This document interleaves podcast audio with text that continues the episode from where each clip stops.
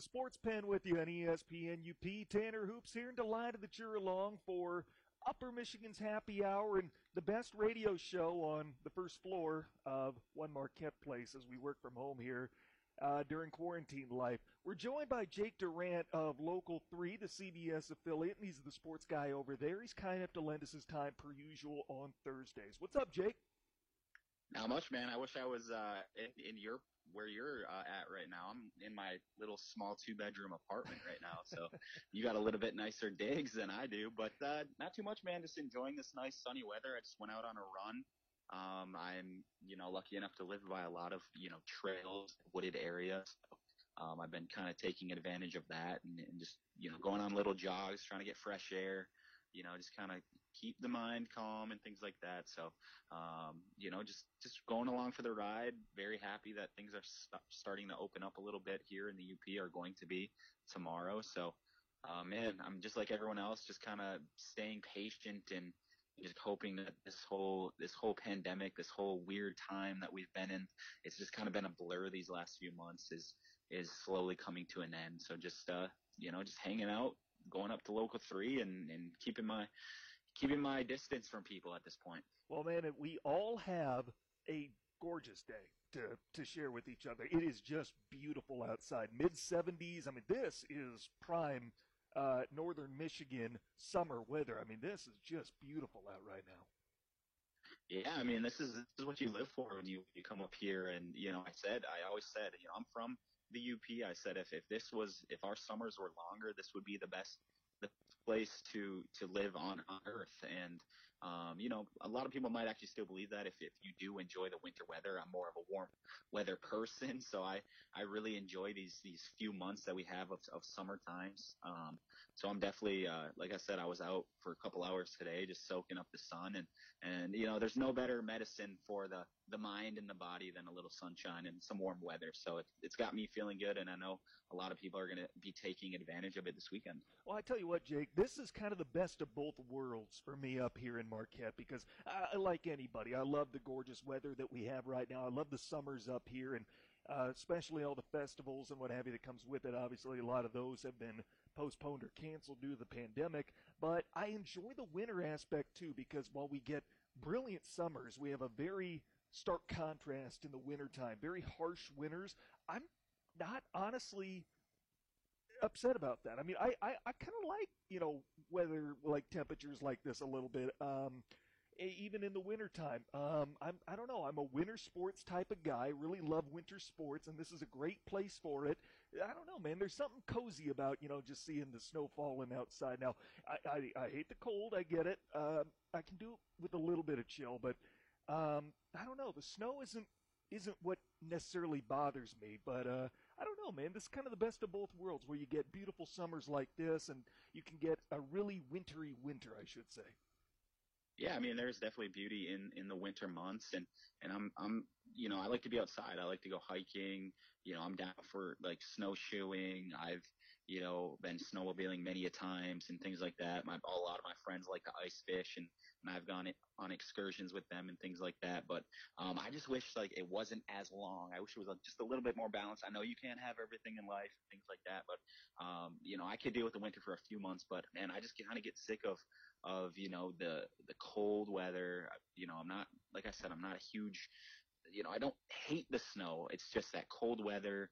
You know, it kind of just it's it's gloomy. It just kind of I don't know, man. It just kind of brings me down a little bit, I guess you could say. So, um, I, I don't necessarily hate it. And then I'm like you, I, I kind of like being on my toes and, and I do like, uh, the change in t- temps and then the, the four seasons and things like that. But I'm just more, more of a, a warm weather guy. Maybe it's because I grew up here and I've, I've dealt with these winters for, for basically my whole life. And I just kind of yearn for that warmer weather and, and uh, you know I've had friends move out west and things like that, and they're all and they send me forecasts midwinter. They're sitting in 80, 90 degree weather, and, and maybe I'm a little jealous, but um, I, I love the UP man. I, this is my home. It's always going to be my home, and and and I'm happy that I'm able to be up here and have a career right now here, and and uh, you know stay up here for as long as I possibly can. Yep, absolutely. And I tell you what, we've got a lot to get to over the course next hour in terms of sports.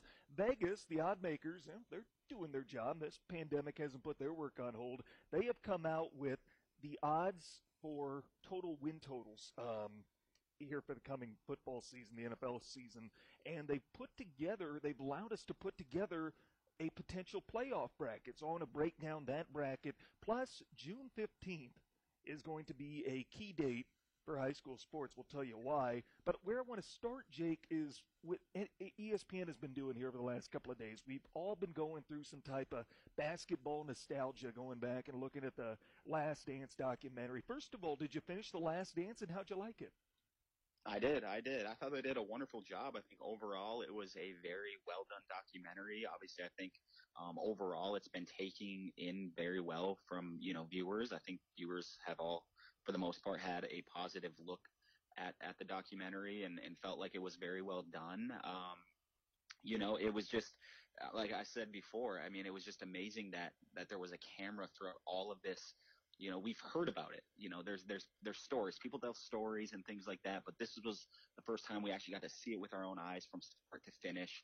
I love the fact that they were able to, you know, jump back and forth from the early years to the later years and it kind of just came together as one right there at the end. Um, you know, Michael Jordan obviously um, is is just somebody who when he speaks, you're kind of just like tran- in just in a, in a trance listening to him.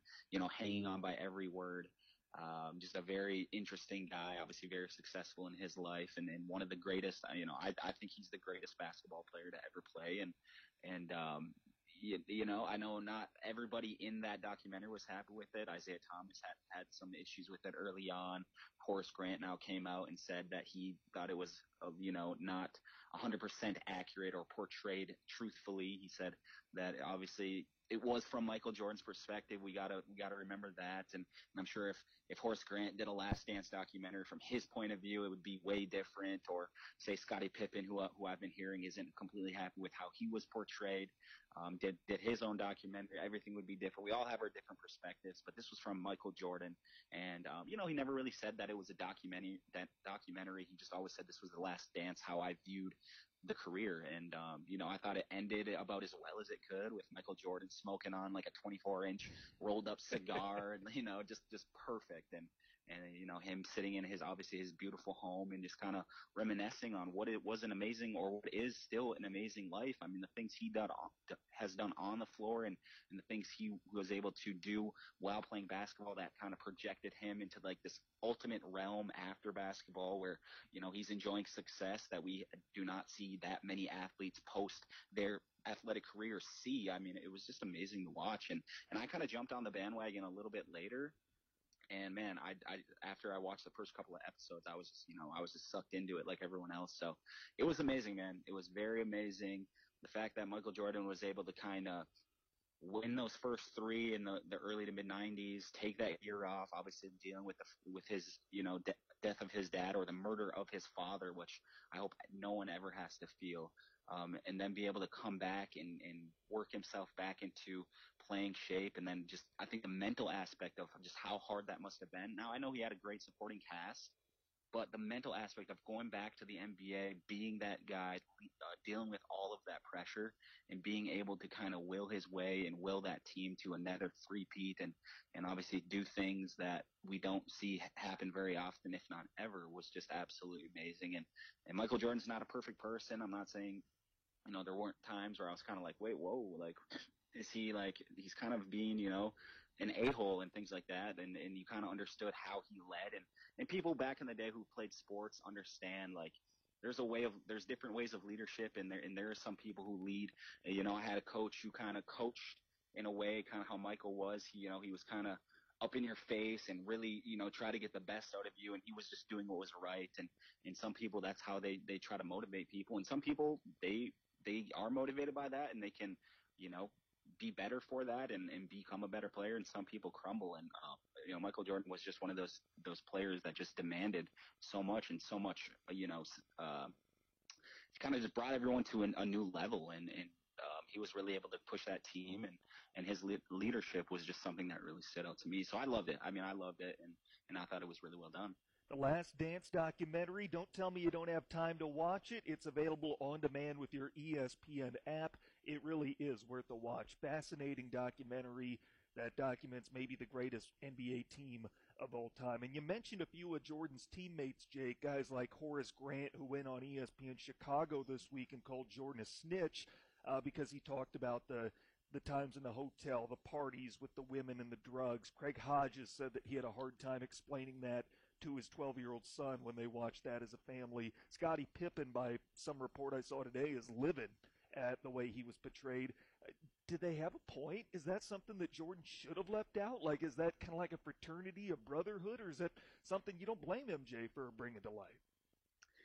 You know, for me, you know, let's let's start with the the time when he was a rookie and he kind of walked in on his teammates and they were all involved in some things, some you know illegal activities and and things that you probably aren't proud of years down the line. And I do understand that. And yeah Michael you know was on camera saying this stuff happened. And and um, I can kind of see where his teammates were coming from, who probably looked at um, Michael as kind of like a brother, and that and that's kind of something you know you kind of keep that keep keep that on the on the down low. You know what I mean? And and um, for someone who's watching my documentary, I thought it was.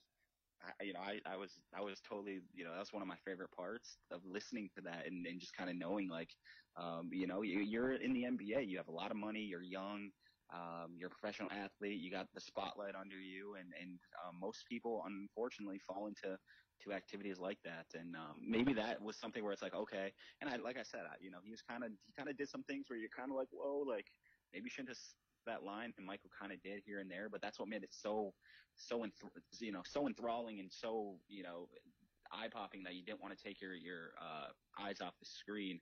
Um, I can kind of see where Scotty's coming from. There were moments where, um, you know, Scottie, when he, I, I can almost, uh, you know, I'm thinking what he Scottie was talking about was when he he kind of was uh he kind of said, "Hey, I'm not going to go into that one game." Yeah.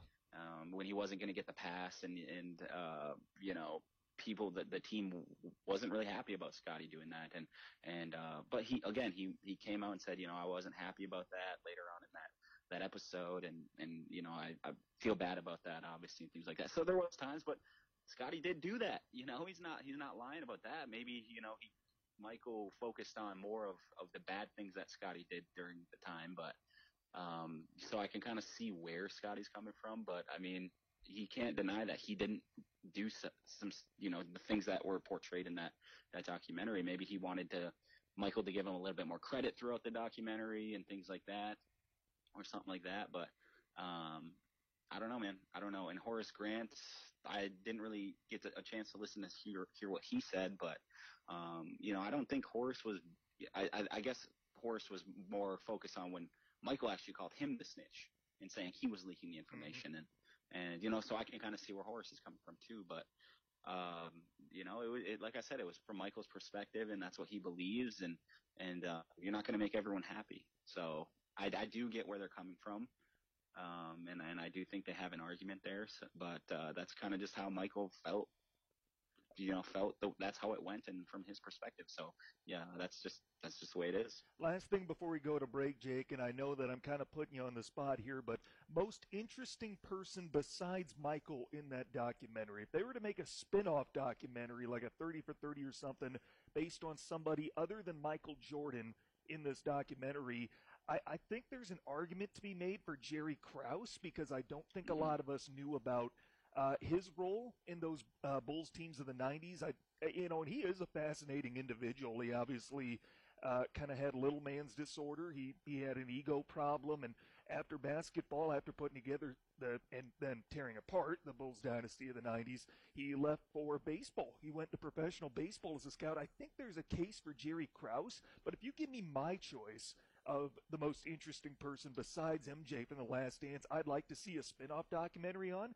My choice is Steve Kerr. I think we learned a lot that we didn't know about Steve Kerr, especially as a player.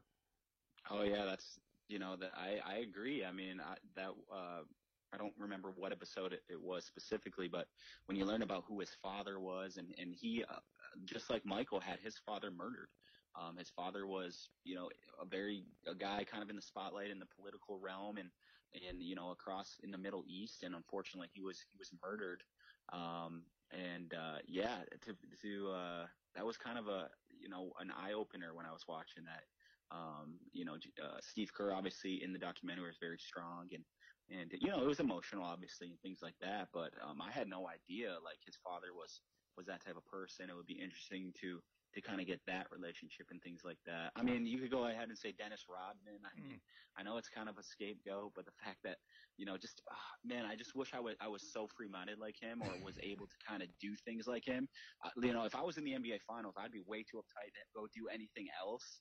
You know, I'm just the type of person that's always thinking about, you know, the task at hand and things like that. But for him to be able to fly to Auburn Hills, go do the wrestling thing, you know what I'm saying? You, you, you're dating Carmen Electra, you know, you're coming back, you're dealing with the fines and, and things like that. I mean, Dennis Rodman is just such an interesting character. And, and, uh, you know, I think you could have fun with that one. I know, I know it's kind of like a scapegoat type of thing, but, um, Dennis Rodman is, you know, that's, a lot of people don't want to say they they would want to try to live that lifestyle, but a, a lot of us are sitting back like, man, you kind of had it made back then. it's it, it's hard to say that you wouldn't want to sit through a documentary about a guy who, while his team is playing for a championship, blew off practice to go wrestle with Hulk Hogan at WrestleMania and is best friends with the leader of North Korea. It'd be hard for somebody to say you don't want to watch a documentary about that guy. I did yeah. want to touch on some stuff from uh, kind of nostalgia basketball mixed with a little modern era. But as we tend to do, Jake, we went down the rabbit hole in the last dance. It was such a good conversation, though it's permissible. So what we're going to do when we come back, it's going to be something that ESPN has been talking about. They've been doing an all-time starting five. They've been releasing for every NBA team here over the last two days. Jake and I are going to break those down from the Bucks and Pistons aspect next on ESPN UP. Household Appliances ready to take care of you and your appliance needs. May is Maytag month, and there are huge incentives right now on quality, built in the USA Maytag appliances. Stay home, stay safe has allowed many people to realize that their kitchen appliances need to be replaced or that their washers and dryers just aren't doing the trick. Well, Household Appliance in Marquette has the quality and the savings of Maytag during May is Maytag month. Maytag quality lasts, but these incentives won't last for very long. Household appliance where service after the sale is a tradition. Sale ends June 3rd. Now back to the sports pen. Here's Tanner Hoot.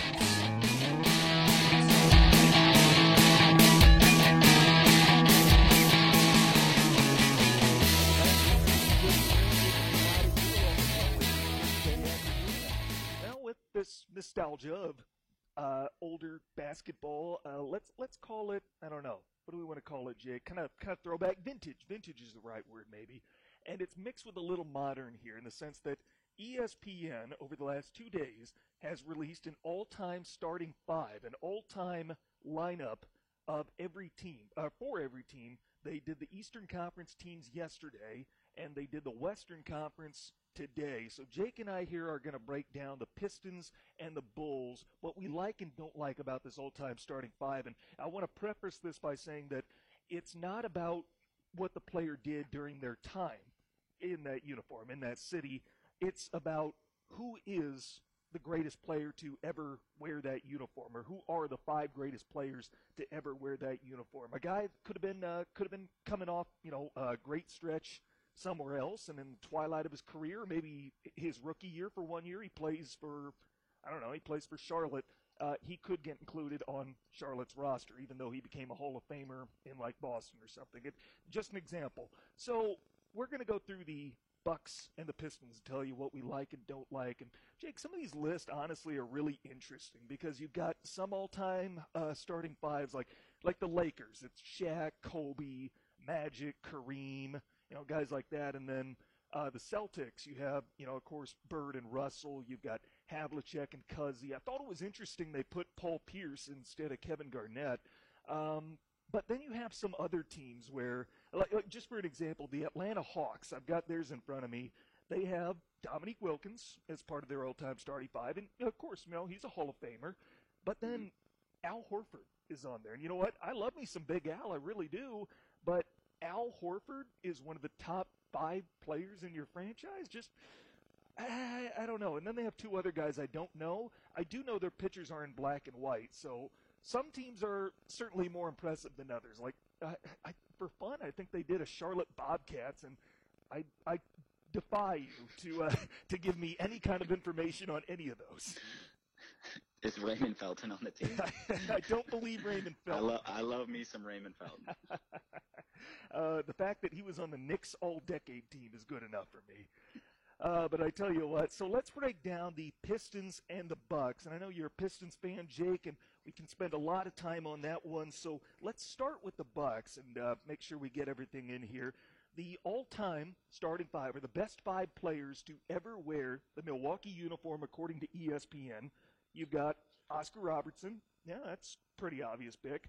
Kareem Abdul-Jabbar, and that's kind of what I was talking about in the sense that he's not necessarily in the Hall of Fame for his time in Milwaukee. It's more with what he did with the Lakers, but he's still one of the greatest players of all time. And uh, ESPN actually ranked him top three, and he wore the Bucks uniform. So Big O and Kareem are, of course, on this list. They put Giannis in there, and yeah, Giannis is going to be one of the greatest of all time when it's all said and done. And I, I think he's just getting started. I think he's got. Uh, I, I I don't think he's peaked in with his NBA career. So yeah, I'm okay with Giannis being on there. Um, how about this though, Jake? Ray Allen, a top five player in Bucks history. You like that? I, I mean, I, it's it's. I get it. You know, Ray Allen. He is arguably the best shooter to ever play. I know we have Steph Curry now in there guys like Klay Thompson. I know the NBA is kind of um, evolving, and we're seeing a lot more people who are able to shoot, you know, in just ridiculous ways and just hit so many nice, uh, really good shots. So I, I kind of see where Ray, Allen is. You know, he he was in Milwaukee, um, spent a lot of time in Milwaukee. He went down and he really was an X factor in Miami, winning championships, and then he went on and uh, he was also able to get one in Boston as well. So I can kind of see where it is. I mean, you mark up the championships. Uh, you know, he's one of the best shooters of all time.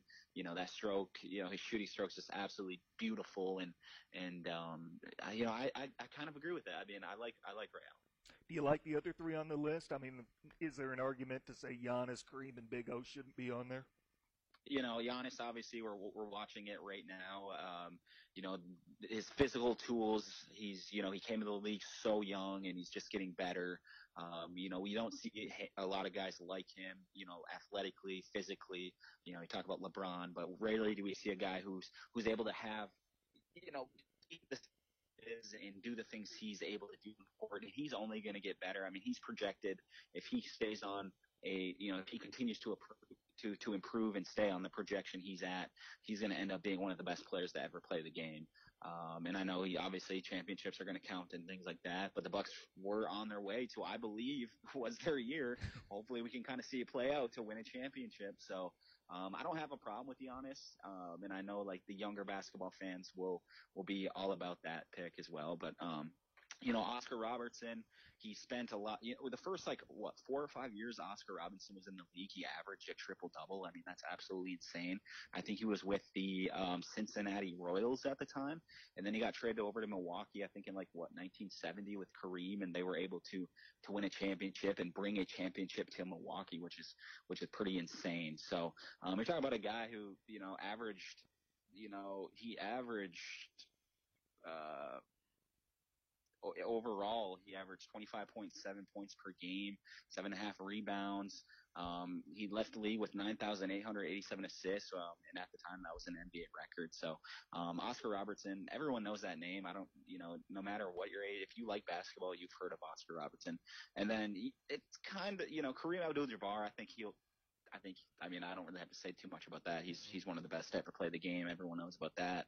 He dominated in in college, but you know he was able to do great things with Milwaukee and also with LA and, et cetera. So, um, you know he's he's definitely one of those guys that he's just a legend. So I don't have a problem with that either the last member of ESPN's five greatest players to ever wear the Milwaukee Bucks uniform, Sidney Moncrief, Sid the Squid. And, you know, he was one of the greater defenders in Milwaukee history, inducted to the Hall of Fame last year. He played 10 of his 11 seasons in the NBA with Milwaukee. So, I, you know, I kind of like that, Jake, where you kind of give a nod to a defensive minded player. I mean, he could score, he could score the ball, but I kind of like where they recognize defense. Uh, you know, it, whatever the case is, I always like it when defenders are recognized, and I'm happy to see that ESPN did that here. Yeah, and I mean he's a great addition to the the overall uh, starting five. I mean, if you put that starting five up against a lot of the starting fives in in the NBA, you got you got two le- Oscar Robertson, obviously legend, Kareem Abdul-Jabbar legend, a guy in Giannis who only comes around once every you know decade or so, if that. Um, you got Ray Allen, one of the best shooters, so you got a shooter on your starting five, and then you got a defender on your starting five as well. So I think overall, that whole starting five encapsulates a really strong you know, it's a strong team. So I like what they did there. They have a lot, a little bit of everything, which is nice. I think ESPN got it right in the sense that those are the five greatest players to ever wear the Milwaukee Buck uniform. Honorable mention, maybe Toni Kukoc. He put together a pretty good career, and you know, beyond that top five, I, I don't know who are some other t- legends that immediately come to mind for the Bucks. Toni Kukoc, maybe back when he was playing with what's his name, Michael Redd or Michael Reed. I, I can never remember. Michael uh, Michael Redd, he was one of my favorite Bucks of all time. Um, Vin Baker potentially. Okay, yeah. He, uh, and then Marcus Marques Johnson Hmm. averaged 21 points with uh, Milwaukee, seven and a half rebounds, 3.7 assists. He played around 500, a little over 500 games with Milwaukee, but um, he, he was definitely he was an older older player. You know, you look at his photos, he's definitely from a different decade than what you know. I was I was definitely not alive for that, but um, that's another name a lot of people don't know about. So uh, other than that, yeah, I think they were pretty much spot on. But um, yeah, I mean, you, you know, your sixth, seventh, and eighth man are pretty strong as well. According to ESPN, the five greatest players to ever wear the Milwaukee Bucks uniform: Oscar Robertson, Kareem Abdul-Jabbar, Giannis Antetokounmpo, Sid the Squid, Sidney Moncrief, and Ray Allen. ESPN UP endorses that. Let's move over to the Pistons, the five greatest Pistons to ever play the game, according to ESPN. Jake, you're a resident Pistons fan, and I got to tell you, Jake, everybody on this list got it done with the Pistons. I mean, they they you know didn't kind of go the Kareem route in the sense that I'm not knocking Kareem, but we know him for his time in an LA uniform more than his time in a Bucks uniform. But all these guys are pretty darn homebred uh, with the Pistons. They have Isiah Thomas, Joe Dumars, Grant Hill, Ben Wallace, and Bob Lanier. Uh, you like that list? Yeah, I mean, I, I definitely do like that list. I mean, I, Isiah Thomas, he's one of the best point guards, you know, to ever play in the whole NBA history, and I think he's by far that ever play in Detroit. Brought him two championships, was the NBA Finals in 1990. You know, I from a generation where I'm a huge, you know, the, the mid 2000 team, Chauncey. Um, you know, Chauncey was a really good piston, a really good point guard, but uh, Thomas bring two championships, and, and um, I just, I, I just, he's just far superior to Chauncey Billups. Still love Chauncey Billups, but I just think Isiah Thomas is, is the clear cut uh, point guard for the for the all Detroit Pistons team. And his run, Joe Dumars. I mean, he was obviously really good. Spent 14 seasons in Detroit, averaged 16 points a game, four and a half steals, uh, six-time All-Star, and he made three All NBA teams. I mean, those those are just facts. Those are just facts. And he was a really good, you know, perimeter defender. When you're talking about that Bad Boys era, he was really, you know, defined that Bad Boys era. Ben Wallace, gotta love Ben Wallace. Yeah. He he is Detroit. You know what I mean? He Mhm. is everything that Detroit represents. Um, you know, hard worker, kind of came from a small school, did the little things, similar to like a Dennis Rodman. He was like the new age Dennis Rodman. You know, a little bit more quiet, obviously, and reserved, but he didn't he didn't really have a lot to say. He just came in, did work. You know, he uh, as a kid, his his whole image with the fro and everything was just, you know, it was almost like he was like a superhero almost esque, or like you know he was was out of a comic book. Everyone wearing the afro and things like that. So he he definitely had his own image and he was just a beast, man. He was just a beast. Was very integral integral to that team. So I, I like what they I like what they did there. Uh, Bill Lanier, don't really know too much about him uh, as much, um, He's old school. but he's a little old school. I did a little research on him. Number one overall pick in 1970. Um, you know, played nine seasons in Detroit. Was actually traded to Milwaukee after that. Um, but you know, after you know his rookie season, averaged around 21 points, nine rebounds. Uh, made seven All-Star teams from 1972 to 1979, and uh, averaged around three assists per game. So he was able to share the ball and things like that. Um, he was a pretty decent defender as well. So uh, you know, he's a pretty pretty good all-around player as well. I think there are a few guys that could have made a case to be on this team, Jake, as one of the five greatest players to ever wear the Piston uniform. And while Milwaukee, they might be top heavy with their all time starting five, I think the Pistons are deeper because, like you said, Chauncey Billups, you could make a case for Chauncey. Bill Laimbeer, I think, would be in the conversation. Really, anyone from those uh, th- that 2004 championship team, I think there's a case for Rasheed Wallace, uh, Jerry Stackhouse, Mm-hmm. maybe even Tayshaun Prince. So uh, I think you can go pretty darn deep with this Piston team. And let me give you somebody else, Jake, because I don't think that he's going to go down as a as a you know one of the more memorable players for his time in Detroit, but he did wear the Piston uniform. You think Derrick Rose could be in that conversation? Ooh. Um, I think you have to consider him just because of, you know, obviously when he came into the NBA with Chicago, um, he was just on another level, you know, athletically.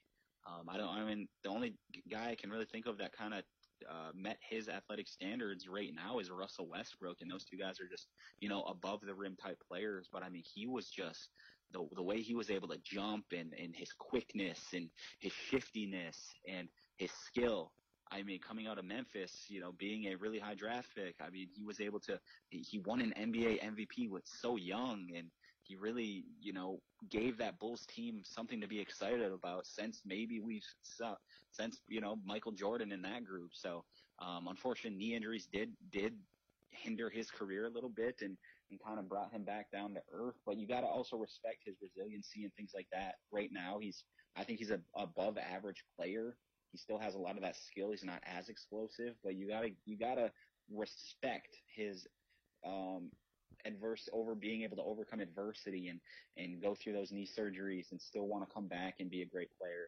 Um, you know, he's a nice vet. He's a nice addition to any team. He's come into Detroit and done a very good job and, and brought some excitement. And I know he's well respected throughout the league and even, you know, outside of the league. I know fans love the guy.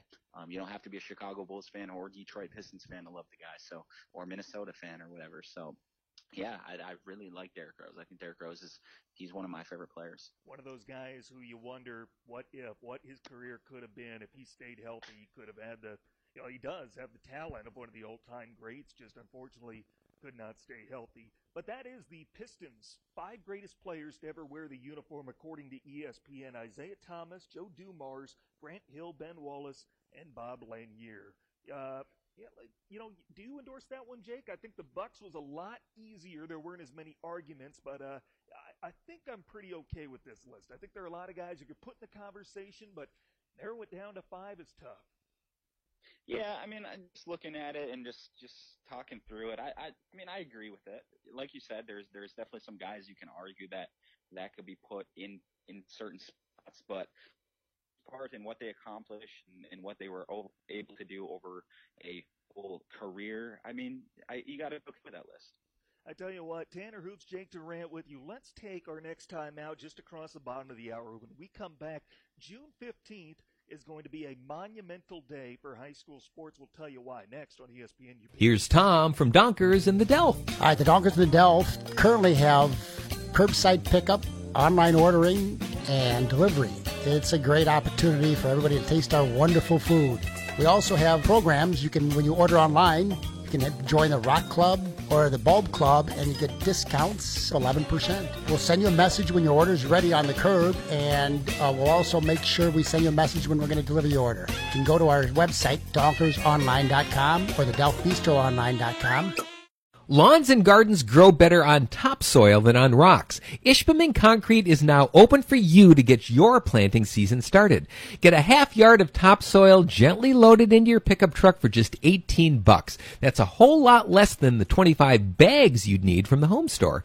Sweeten up your plantings and fix your lawn from the ravages of winter. Topsoil, the softer side of Ishpeming Concrete, 400 Stone Street behind Robbins Flooring, open weekdays 8 till 4:30, locally owned with a total commitment to quality. There's no contact paying with a credit card and you don't need to leave your vehicle. Now open Saturdays, 7 to noon. Now back to the sports pen. Here's Tanner Hoops.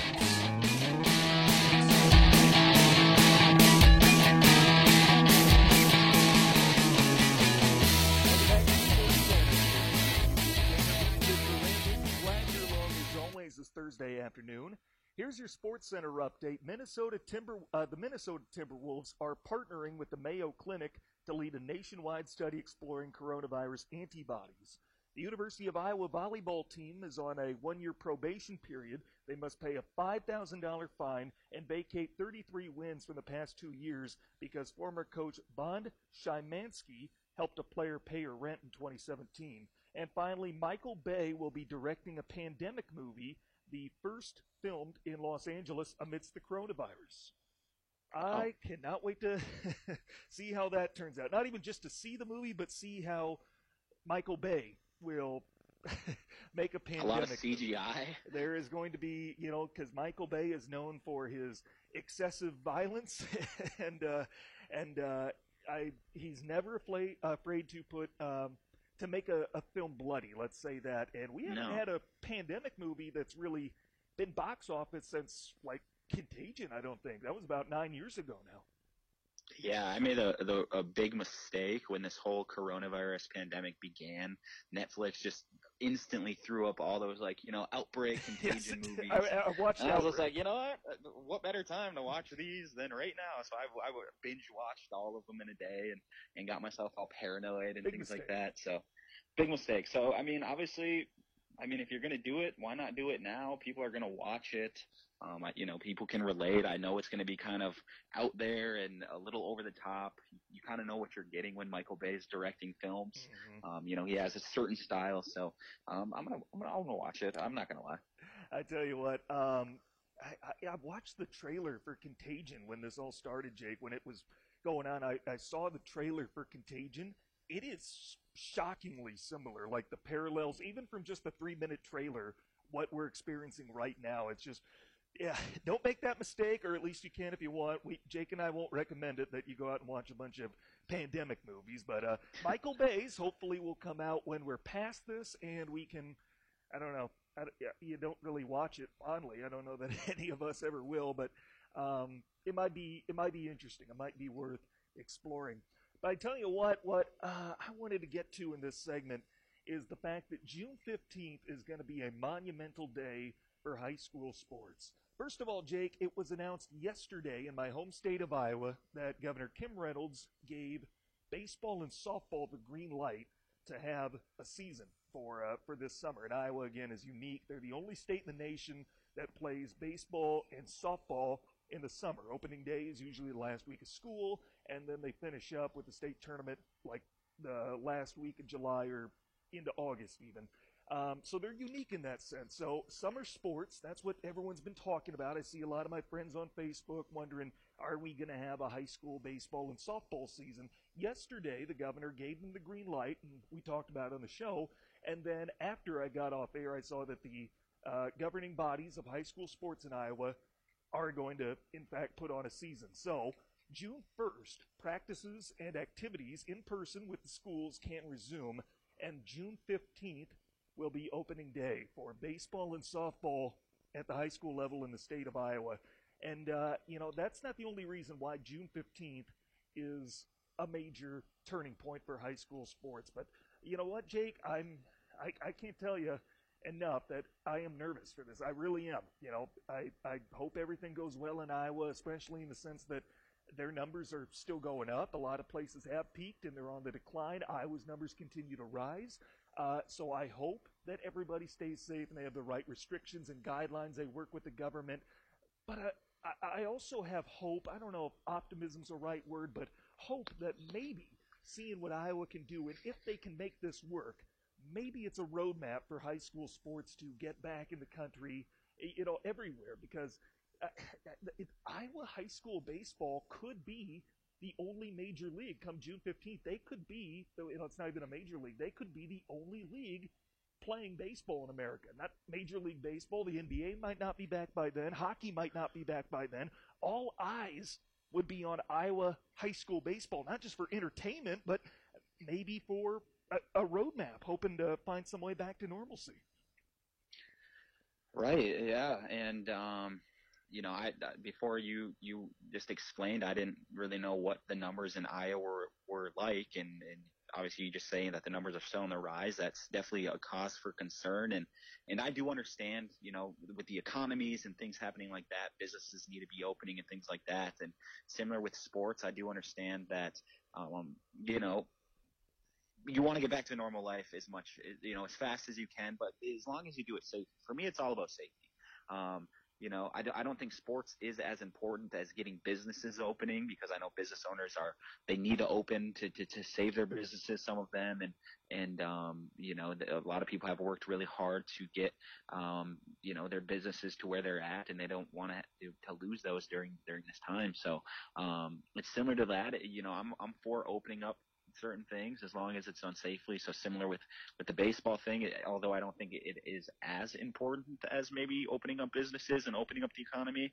Um, at some point, someone's gonna have to take the lead and and and try to see you know see what will happen. And and um if if you can't do it in Iowa then you can't really do it anywhere else because Iowa does have a lot of open space. So if you go out there and then you're making sure the kids are all healthy and um you're still adhering to social distancing you are outside can kind of sit away from each other if you want to go watch the games and things like that. Um as long as you're being safe I'm for it. Um and yeah man it's going to be interesting to see. The spotlight will be on them to see what uh you know what happens. Um if, if that's going to kind of be a facilitator for the spread of the virus. I hope that's not the case.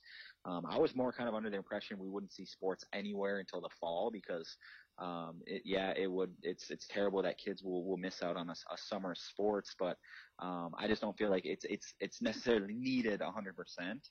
Um, but I mean, if you can do it, like I said, if you can do it safely and, and people aren't gathering in big crowds to watch in, in the stands and things like that, maybe you have people standing around the fence, socially distant and things like that. I'm, I'm 100% for it. And, and as long as the kids are healthy and, and, and things like that, I know people are, are being very safe about that. Um, you know, why not go out and, and let the kids get exercise and, and, and give it a go? Um, uh, that's kind of how I feel about it. Well, and I tell you what, the governor there has been very big on testing. She has since the get go. She's worked with Washington to acquire tests, and uh, she announced earlier this morning that anybody who wants to be tested in the state of Iowa can do so, that they have enough tests that they can test anybody in the state of Iowa who would like a test. And I know the numbers are still going up there. I don't know for sure if that's because the virus is spreading there or if it's the fact that they are getting more tests and that's why the numbers are going up. But uh, mm. they, they are going about it in a way that uh, they are getting tests out there. And testing is, you know, I was actually one of the states that's done uh, a lot more testing than probably some others. And uh, I, I, I hope that's the reason why, that there are just more tests being conducted, not that the virus is spreading there.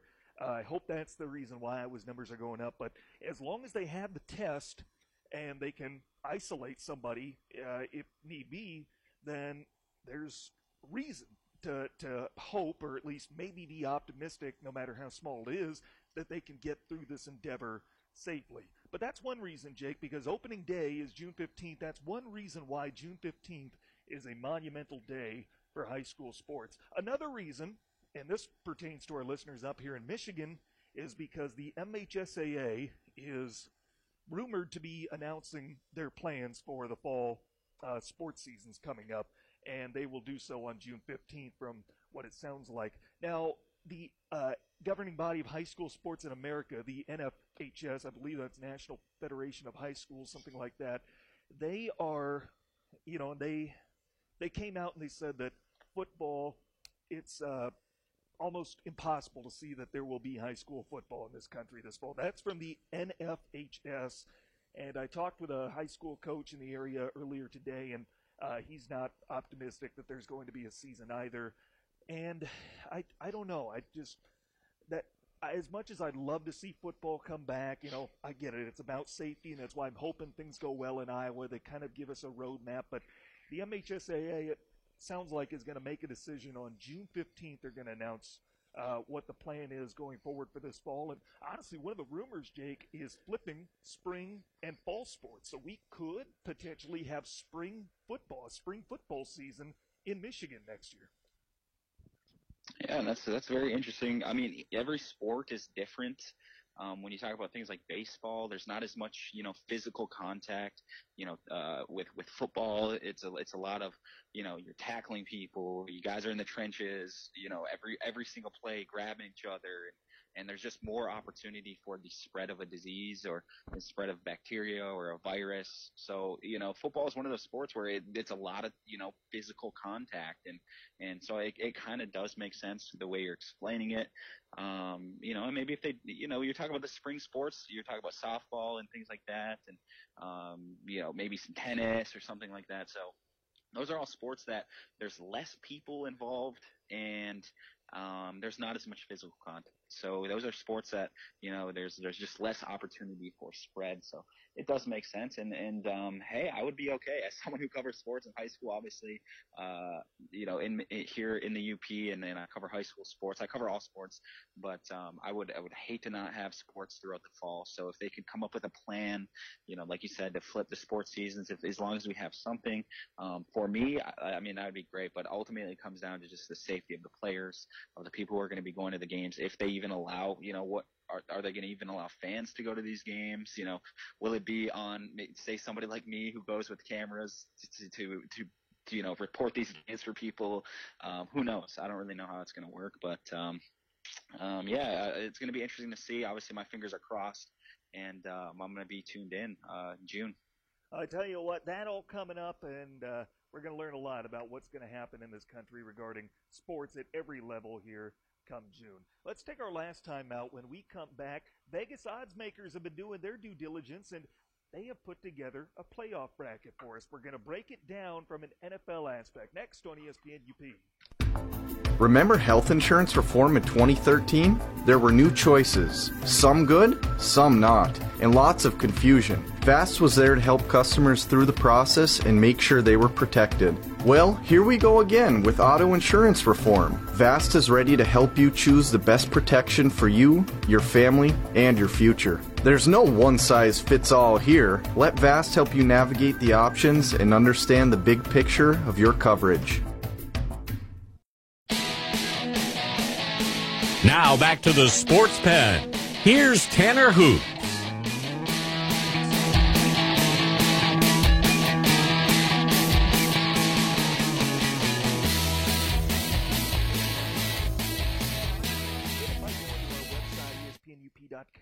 or get our free mobile app from the Apple iStore or Google Play. Tanner Hoops, Jake Durant here, and I'm glad to have you along as always. I'm sure Jake is too. And I tell you what, Jake, Vegas has not been uh, they've not been, you know, kept from doing their work in the sense that the odds makers have put out projected uh, numbers for who's going to have the most wins in the NFL season this year. And with that, we're able to project a playoff bracket. So taking the number of wins into account or the numbers uh, from what Vegas is giving us, and you go through that, you see who's where and uh, you know who wins each division according to them, who has the best odds to do so we were able to put together a playoff bracket. So I got my trusty whiteboard here. I love writing on my whiteboard, and I have what Vegas predicts the NFL playoff bracket for this coming season is going to look like. And uh, again, we're going to have 14 teams instead of 12 in the playoffs this year, so it makes it all that much more important to get that first round bye as the number one overall seed. And let's start in the AFC, Jake. The projected number one seed the Baltimore Ravens. Vegas has the Ravens for the second straight year winning the AFC regular season title. And then here are the first round matchups. You would have the 4 5 matchup. You would have New England hosting Pittsburgh. Pittsburgh projected to get back to the postseason this year. In New England, yeah, Jarrett Stidham is going to lead them to the four seed in the AFC Championship. According to Vegas, the winner of that game would take on Baltimore. In the 3 6 matchup, you would have the AFC South champion, the Indianapolis Colts. The Colts are projected, according to Vegas, to win that division. They would take on a wild card team, the Buffalo Bills.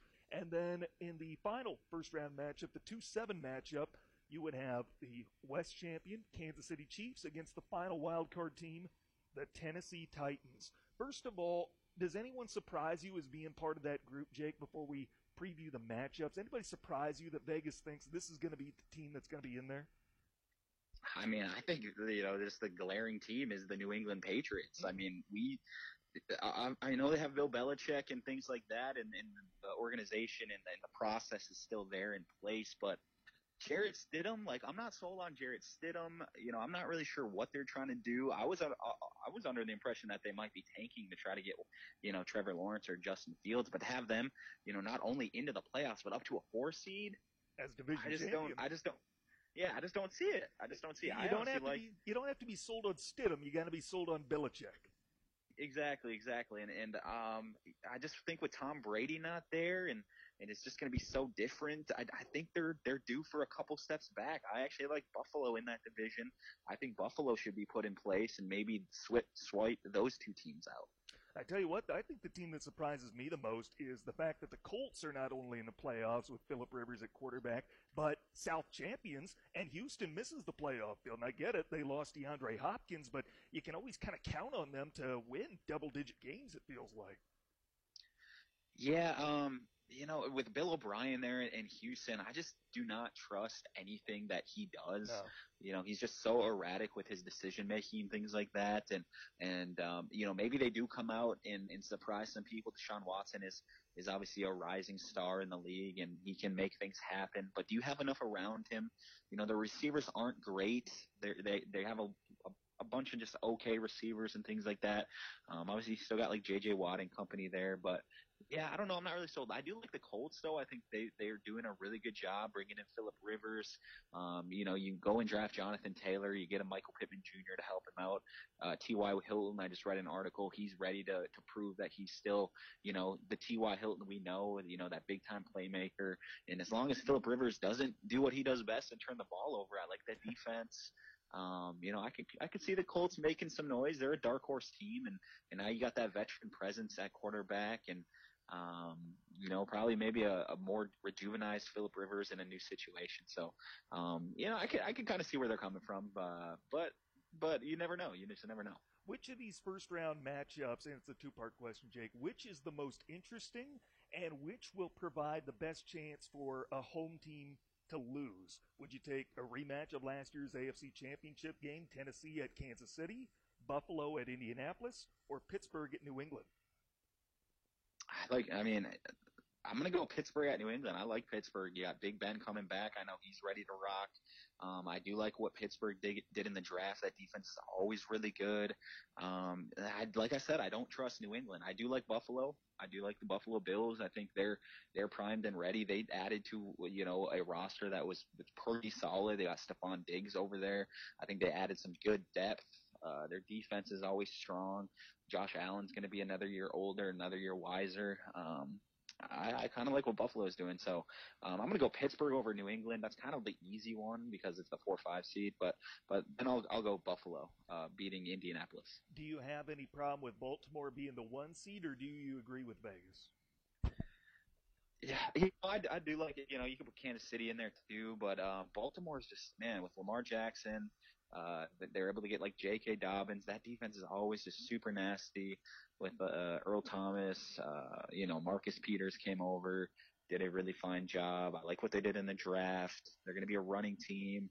Um, you know, they they got decent receivers, decent weapons to help Lamar out, and that system just you know is catered around Lamar Jackson. And, and as long as he can stay healthy, I mean, that team is super super scary. So um, I don't really have a problem with Baltimore. I think they're going to be one of the better teams in the league. Again, these odds came out from Vegas earlier this week. Uh, last thing on the AFC, Jake, before we move to the National Football Conference, is there any surprise omission? Any team that is not in Vegas's projected playoff field that you think eh, they might be overlooking a little bit? You know, it's it's tough. I, I you know you can look in the AFC the AFC West and I'm really high on what Denver's doing. Uh, you know, adding all those weapons, or you know, LA Chargers, um, another team that is going to be. I know, I know they have a rookie quarterback and things, but you're talking about a very scary, scary defense. Um, you know, that offense, they got weapons on the outside. They got running back. Um, Denver just added a, a bunch of weapons. Again, you know, you're going to be relying on Drew Lock. Is he the real deal or not? Um, there's a few teams that I might might be able to sneak in and surprise some people. You know, I, I would if Denver and, and New England played, I would I'd probably think Denver would would have the edge right now. I, I think the Chargers would have the edge.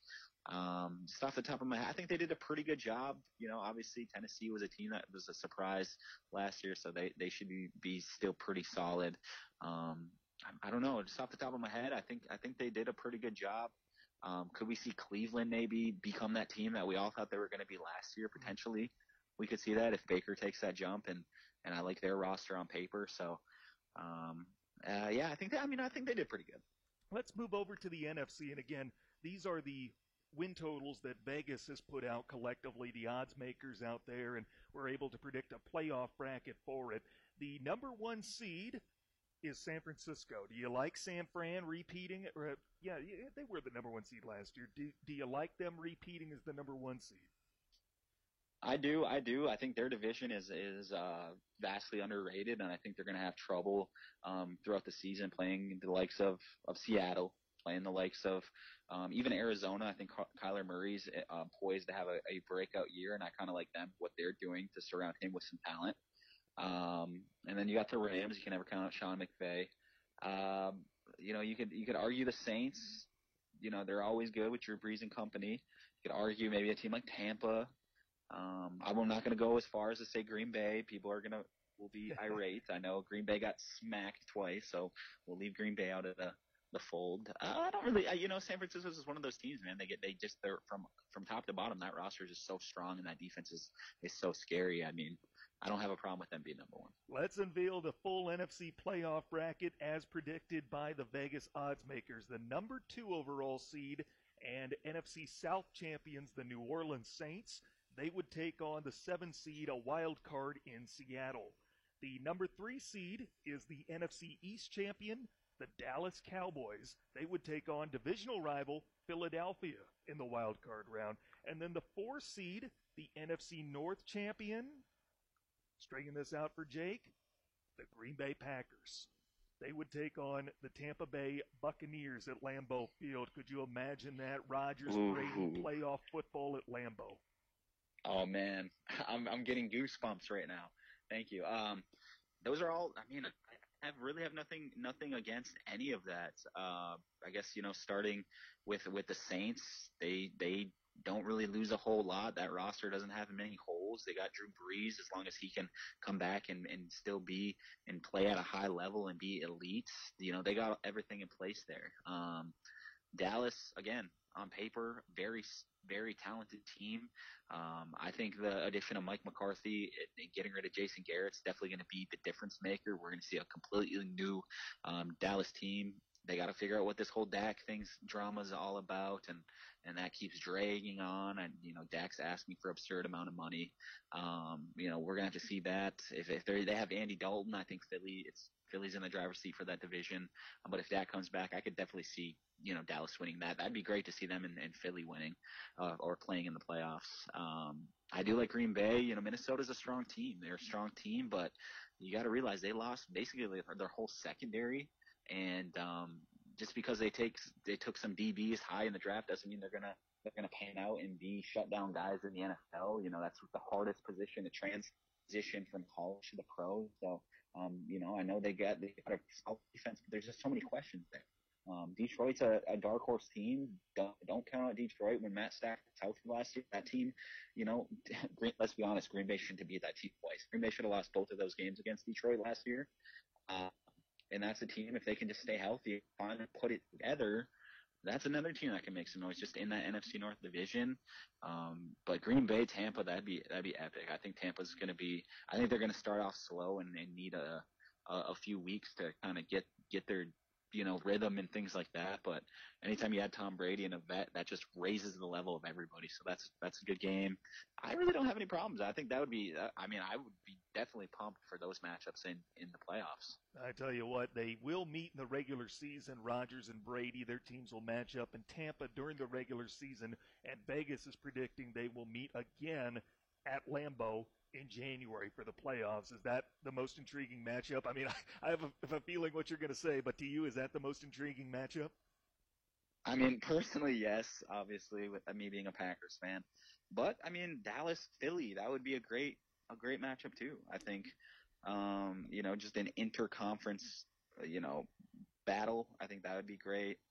Um, I mean, probably between those two, just because of, of you know, obviously you got Tom Brady and Aaron Rodgers racing off, or you got two heated rivals going at it as well. So maybe those two. Yeah, don't sleep on that Seattle New Orleans game. That could produce some fireworks. Yeah, Seattle's always strong. I, I you know, it, it's tough because I always think Seattle's, you know, in you know prime for a down year, just because their roster doesn't look very great. Um, but they always seem to find ways to win, and they win ugly. And, and uh, Russell Wilson is a proven winner and a proven leader. So, um, yeah, that'd be a kind of a, a, a good chess match there between Pete Carroll and, and Sean Payton. So, yeah, that would that, that would be a good one too. There's a lot of parity in the NFC. If this bracket is true, I could see any of these road teams going on and winning. But Jake, in your mind, who is the most vulnerable home team if this is indeed the playoff bracket? Would it be Seattle at New Orleans, Philly at Dallas, or Tampa at Green Bay? Man, um, I hate to say it, but uh, it's gonna be tough.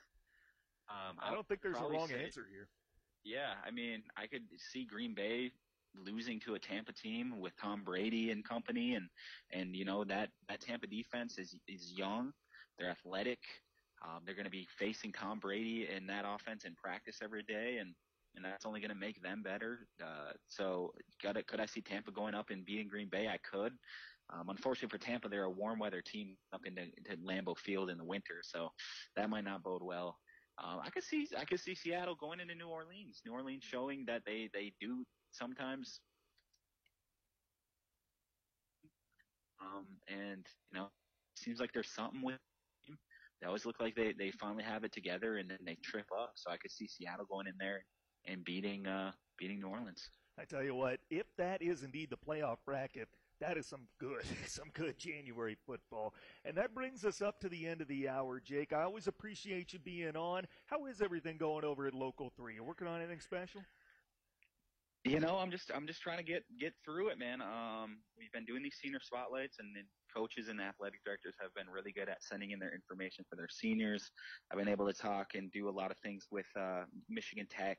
Um, I talked to Tanner Kero recently, and and did a did an interview with him. He's back in Hancock training. Um, the AHL season obviously got canceled uh, not too long ago, so he's kind of just in limbo, training at his house. Um, and we have that interview at on upmatters.com if you want to go check that out. Talked with Joe Shawhan recently. He's super pumped about the 2020 Huskies. Um, you know, we're just kind of just taking it day by day um, and just trying to get through it and and uh, you know, obviously, we're keeping up with all the major national sports and the way they're phasing into to uh, you know off-season things and things like that. So, um, if you tune in six and eleven Monday through Friday, you will get a little bit of everything. Oh, perfect! Looking forward to seeing what you crank out over there. That's it for us here at ESPN UP. I'm back on tomorrow, four Eastern, three Central, and it's my hope that you join me. Until then, for Jake Duran, I'm Tanner Hoops. Thanks for listening to ESPN UP WZAM Ishpeming Marquette.